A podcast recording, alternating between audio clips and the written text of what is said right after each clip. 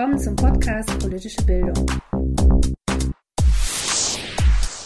In diesem Jahr veranstaltete die Gesellschaft für Politikdidaktik und politische Jugend- und Erwachsenenbildung bereits ihre zehnte Jubiläumstagung in Wien.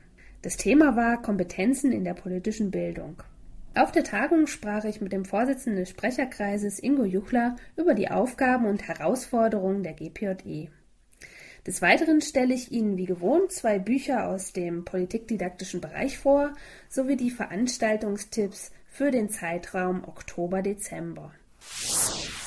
Herr Juchler, Sie sind Vorsitzender des Sprecherkreises der Gesellschaft für Politikdidaktik und politische Jugend- und Erwachsenenbildung.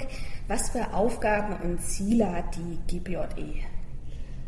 Nun, da müsste ich ähm, einen kleinen Exkurs erstmal in die Geschichte unserer Disziplin äh, vornehmen. Ähm, es gibt nämlich unterschiedliche Vereinigungen in der Bundesrepublik, die sich im weitesten Sinne mit politischer Bildung beschäftigen. Eine ganz wichtige ist die Deutsche Vereinigung für politische Bildung und äh, die existiert länger als die GPJE. Äh, die Deutsche Vereinigung für politische Bildung hat allerdings als Hauptklientel Lehrerinnen und Lehrer, die in der politischen Bildung tätig sind. Und vor diesem Hintergrund ist man vor etwa zehn Jahren in einem bestimmten Kreis von DVPB-Mitgliedern zu dem Entschluss gekommen, doch eine eigene Fachgesellschaft zu gründen, die einen dezidiert wissenschaftlichen Anspruch hat. Das heißt, äh, die GPJE, die wurde dann auch vor zehn Jahren gegründet, wurde mit der Intention gegründet, nicht sozusagen als Parallel Gesellschaft Konkurrenz zur DVBB zu machen, sondern hat einen ganz dezidiert forschungsmäßigen oder theoretischen Schwerpunkt. Das sieht man dann auch an der Mitgliederstruktur beziehungsweise auch an der Satzung der GPJE, denn zugelassen zur Mitgliedschaft sind nur Menschen, die sich auch wissenschaftlich mit Fragen der politischen Bildung auseinandersetzen. Also wissenschaftlich in, im Unterschied jetzt etwa zur Lehre an der, an der Schule. Das heißt, äh, man, wenn man Doktorand ist, wenn man im Bereich der politischen Bildung publiziert, wenn man habilitiert, wenn man in einer wissenschaftlichen Einrichtung der politischen Bildung tätig ist, dann kann man auch Mitglied der GPJE werden. Mhm. Das ist sozusagen der Hintergrund vor dem vor zehn Jahren diese Fachvereinigung gegründet wurde. Die GPJE veranstaltet ja mittlerweile schon die zehnte Jubiläumstagung. Welche thematischen und fachdidaktischen Entwicklungen gab es denn in den vergangenen Jahren? Hm. Also der ganz große Paradigmenwechsel, der in den letzten zehn Jahren stattfand, äh, das ist äh, ein Paradigmenwechsel, der sich allgemein in der Bildungstheorie äh, vollzogen hat. Und die GPJE ist natürlich, äh, was solche allgemeinen Strömungen in, in der Wissenschaft, in, in, auch in anderen Fachdidaktiken angeht, äh, offen und anschlussfähig für solche Entwicklungen. Und äh, dieser große Paradigmenwechsel, der besteht eben vor dem Hintergrund ähm, verheerender Ergebnisse von Schülerinnen und Schülern bei internationalen Vergleichsstudien, also bundesdeutscher Schüler, in den Bereichen Lesen, Mathematik und Naturwissenschaften äh, darin, dass man von der Input auf die Output-Steuerung kommt. Was heißt von der Input auf die Output-Steuerung? Also bislang war Schulunterricht insbesondere ausgerichtet an Curricula, an Lehrplänen, am Stoff, äh, der sozusagen festgelegt war und der dann im Unterricht behandelt werden sollte. Es gab also einen gewissen Input in der Lehre. Output-Orientierung meint, dass man jetzt das Bildungssystem allgemein verbessern möchte dadurch, dass man Bildungsstandards beschreibt, Kompetenzen, die auf diesen Standards gründen und die von den Schülerinnen und Schülern am Ende einer bestimmten Jahrgangsstufe etwa vorhanden sein sollen. Das ist eine wesentliche Tendenz. Man muss jetzt auch dazu sagen, fairerweise, dass diese, dieser Paradigmenwechsel, der Hauptfokus liegt bei Mathematik, Lesen und den Naturwissenschaften, weil das ist die Grundlage ähm, der PISA-Studie, die aber nur diese Fächer bzw. Fachbereiche berücksichtigt. Ähm, für diese Fachbereiche wurde dann ab 2003, angeregt auch von der Kultusministerkonferenz, nationale Bildungsstandards entwickelt, die dann in den einzelnen Ländern auch Umsetzung fanden. Was dabei nicht berücksichtigt wurde, und das ist nach wie vor ein Manko, das sind die sozialwissenschaftlichen Fächer und dazu gehört äh, auch unser Fach, äh, wir nennen es jetzt einfach mal politische Bildung, weil die Fachbezeichnungen in, in der Schule ja sehr variieren von Sozialkunde über Gemeinschaftskunde bis mhm. Politik und Wirtschaft etc. Das wurde also nicht, nicht berücksichtigt und die GPJE, jetzt komme ich auf unseren Fachverband wieder äh, zu sprechen, hat ähm, diesen Paradigmenwechsel deshalb zum Anlass genommen, selbstständig einen Entwurf zu Bildungsstandards äh, vorzulegen. Der wurde 2004 dann auch publiziert. Und ähm, ja, das ist sozusagen äh, der Stand der Dinge, was die Kompetenzentwicklung angeht und weshalb wir uns auch mit dieser zehnten Jahrestagung mit diesem Thema beschäftigen. Das Thema der Tagung heißt ja Kompetenzen der äh, politischen Bildung. Welche Schwerpunkte werden da in der Tagung gesetzt? Kompetenzen nun für unsere zehnte Jahrestagung. Da äh, haben wir im Grunde zwei große Schwerpunktbereiche äh, gesetzt. Der eine beschäftigt sich mit der Frage im Grunde, äh, was ist sozusagen der Kern der politischen Bildung und wo sind die Grenzen? Oder anders ausgedrückt, es geht um Fragen der Disziplinarität und der Interdisziplinarität. Ein zweiter Schwerpunkt beschäftigt sich mit der Frage einer sozusagen Teilkompetenz, nämlich der Wissensfrage. Äh, welches Wissen brauche ich, um politisch kompetente Schülerinnen und Schüler zu befähigen, in der politischen Öffentlichkeit äh, zu partizipieren? Und äh, diese Wissensfrage wird auch in anderen Fachdidaktiken sehr strittig ähm, oder kontrovers, sagen wir mal, diskutiert und läuft inzwischen im Grunde unter dem Label Basis- und Fachkonzepte. Basis- und Fachkonzepte sollen sozusagen Knotenpunkte des Wissens, wenn man sich also Wissenserwerb ähm, als ein, eine Konstruktion eines Wissensnetzes vorstellt, bilden sozusagen Basis- und Fachkonzepte die Knotenpunkte, an denen bestimmte Begriffe, weitere Begriffe angeknüpft werden können und die sozusagen in der Schule auch äh, durch Lernen erworben werden können. Mhm. Die Tagung findet ja auch dieses Jahr in Kooperation mit der Universität Wien statt. Das ist ja äh, relativ neu, dass auch mal eine internationale Tagung da ist. Ähm, gibt es denn einen Trend zur Internationalisierung in der Fachdidaktik?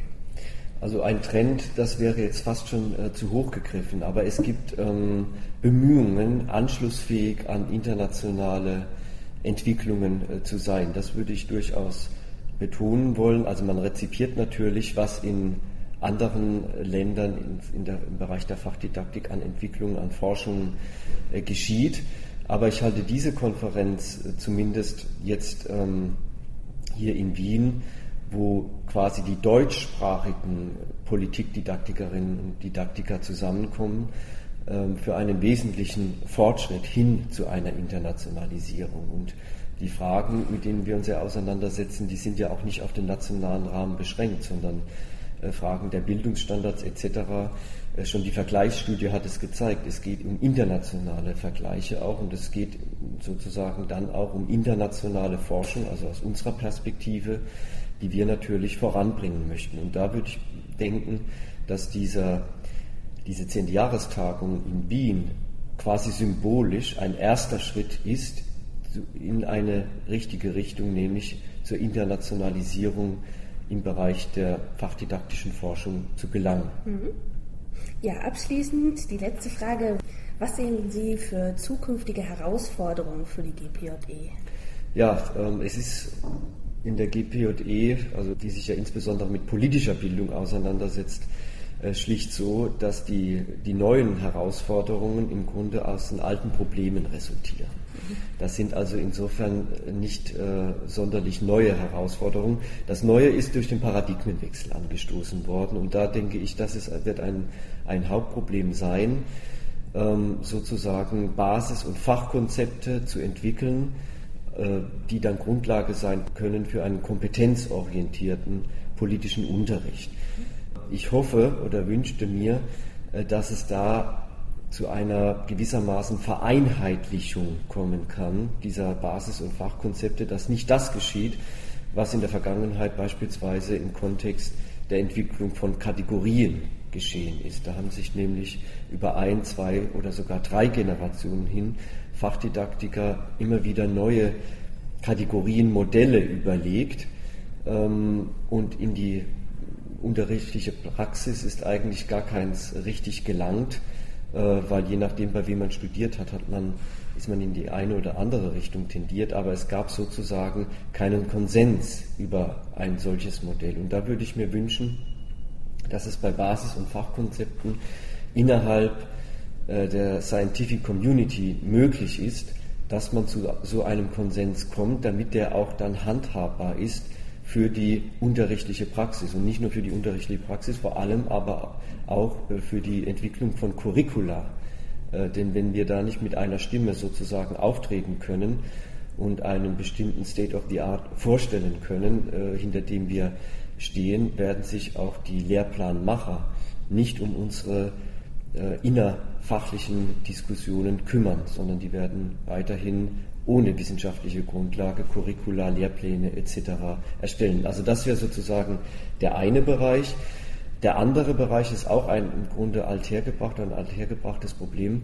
Das ist die Frage nach dem Kern politischer Bildung ist dieses Fach, das ist ja ein, ein eigentlich interdisziplinär ausgerichtetes Fach. Es äh, fließen immer ein, wenn man an die schulische politische Bildung denkt, neben Politik, das ist natürlich der, der Grundbestand, aber auch Elemente von Soziologie, von Recht oder Rechtswissenschaft und insbesondere auch der Wirtschaft. Und es gibt in den verschiedenen Bundesländern unterschiedlichste Lösungen dieses Fachproblems. Manchmal gibt es noch ein Fach, ein Einheitsfach sozusagen unter dem Namen Sozialkunde oder Gemeinschaftskunde. In anderen Bundesländern ist das Fach bereits getrennt und heißt dann Politik und Wirtschaft. Diese Frage, wie man da zu einer halbwegs ähm, breit akzeptierten Integration dieser äh, unterschiedlichen Fachausrichtungen, möchte ich das mal nennen, unter dem Label politische Bildung kommt. Ich denke, diese Diskussion wird uns noch in Zukunft auch beschäftigen müssen. Politik und Demokratie leben und lernen. Politische Bildung in der Schule. So heißt die erste Publikation, die ich Ihnen heute vorstellen möchte. Das Grundlagenwerk, das als Mappe erhältlich ist, enthält fünf Kapitel. In Zugänge werden Materialien und Anregungen für die reflexive Arbeit in der Ausbildung oder in Schulteams gegeben. Im Hintergrund steht ein knapper fachwissenschaftlicher Aufriss zur Politik und Demokratiebegriffen. Eine systematische Übersicht zu den theoretisch-didaktischen Hintergründen, die sich auf die politische Bildung in der Schweiz bezieht, finden sich unter Konzepte. Unter Einblicke werden verschiedene Praxisbeispiele dargestellt. In einem weiteren Abschnitt bleibt Platz für eigene Dokumente und Materialien. Inhaltlich zeichnet sich das Werk durch eine geschickte Verknüpfung verschiedener Diskurse in der Politikdidaktik aus. Dies gilt vor allem für die in Deutschland kontroverse Debatte um das Verhältnis von Demokratie und Politiklernen. Alles in allem ist dieses Werk nicht nur der Lehrerschaft in der Schweiz sehr zu empfehlen, auch für fachfremde Lehrerinnen und Lehrer in Deutschland oder Österreich, die sich neu in die politische Bildung einarbeiten müssen, kann diese Publikation eine Hilfe sein. Erschienen ist das Buch im Schulverlag Bern 2007. Dialoge wagen zum Verhältnis von politischer Bildung und Religion. Dies ist ein Buch, das ein Thema aufgreift, das von der Politikdidaktik erst jetzt wieder als Herausforderung wahrgenommen wird. Gründe hierfür sind einerseits eine Zunahme des Religiösen bei der Lebens- und Wertorientierung beispielsweise, andererseits gibt es in der Gesellschaft fundamentalistische Zuspitzungen sowie Begründung von Terror durch religiöse Motive. Im ersten Teil werden diese Phänomene fachwissenschaftlich differenziert dargestellt und analysiert. Perspektiven werden in Bezug auf Konflikte aufgezeigt. Im zweiten Teil findet ein Dialog zwischen der Politikdidaktik und der Religionspädagogik statt. Der dritte Teil schließt mit den didaktischen Perspektiven und der Darstellung von Praxisbeispielen der schulischen und außerschulischen Bildung ab. Das Buch ist im Wochenschau Verlag 2009 erschienen. Herausgeber sind Siegfried Frech und Ingo Juchler. Kommen wir nun zu den Veranstaltungstipps. Bilder prägen unseren Blick auf die Welt. Digital fotografieren, Fotos bearbeiten und gesellschaftlich deuten lernen.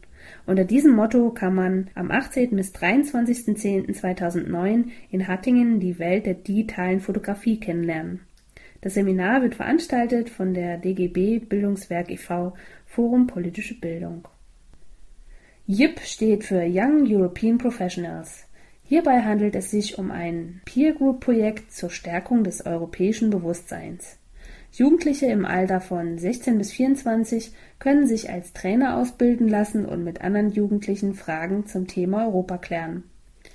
Eine Bewerbung als JIP-Trainer ist noch bis zum 15.10.2009 möglich. Schulen, Sportvereine und Jugendgruppen, die JEP-Trainer einladen möchten, können dies noch bis Ende des Jahres 2010 tun. Weitere Informationen über das Programm gibt es unter www.bpb.de. Weitere Hinweise zu den Veranstaltungstipps und den Büchern erhalten Sie auch auf unserer Podcast-Homepage.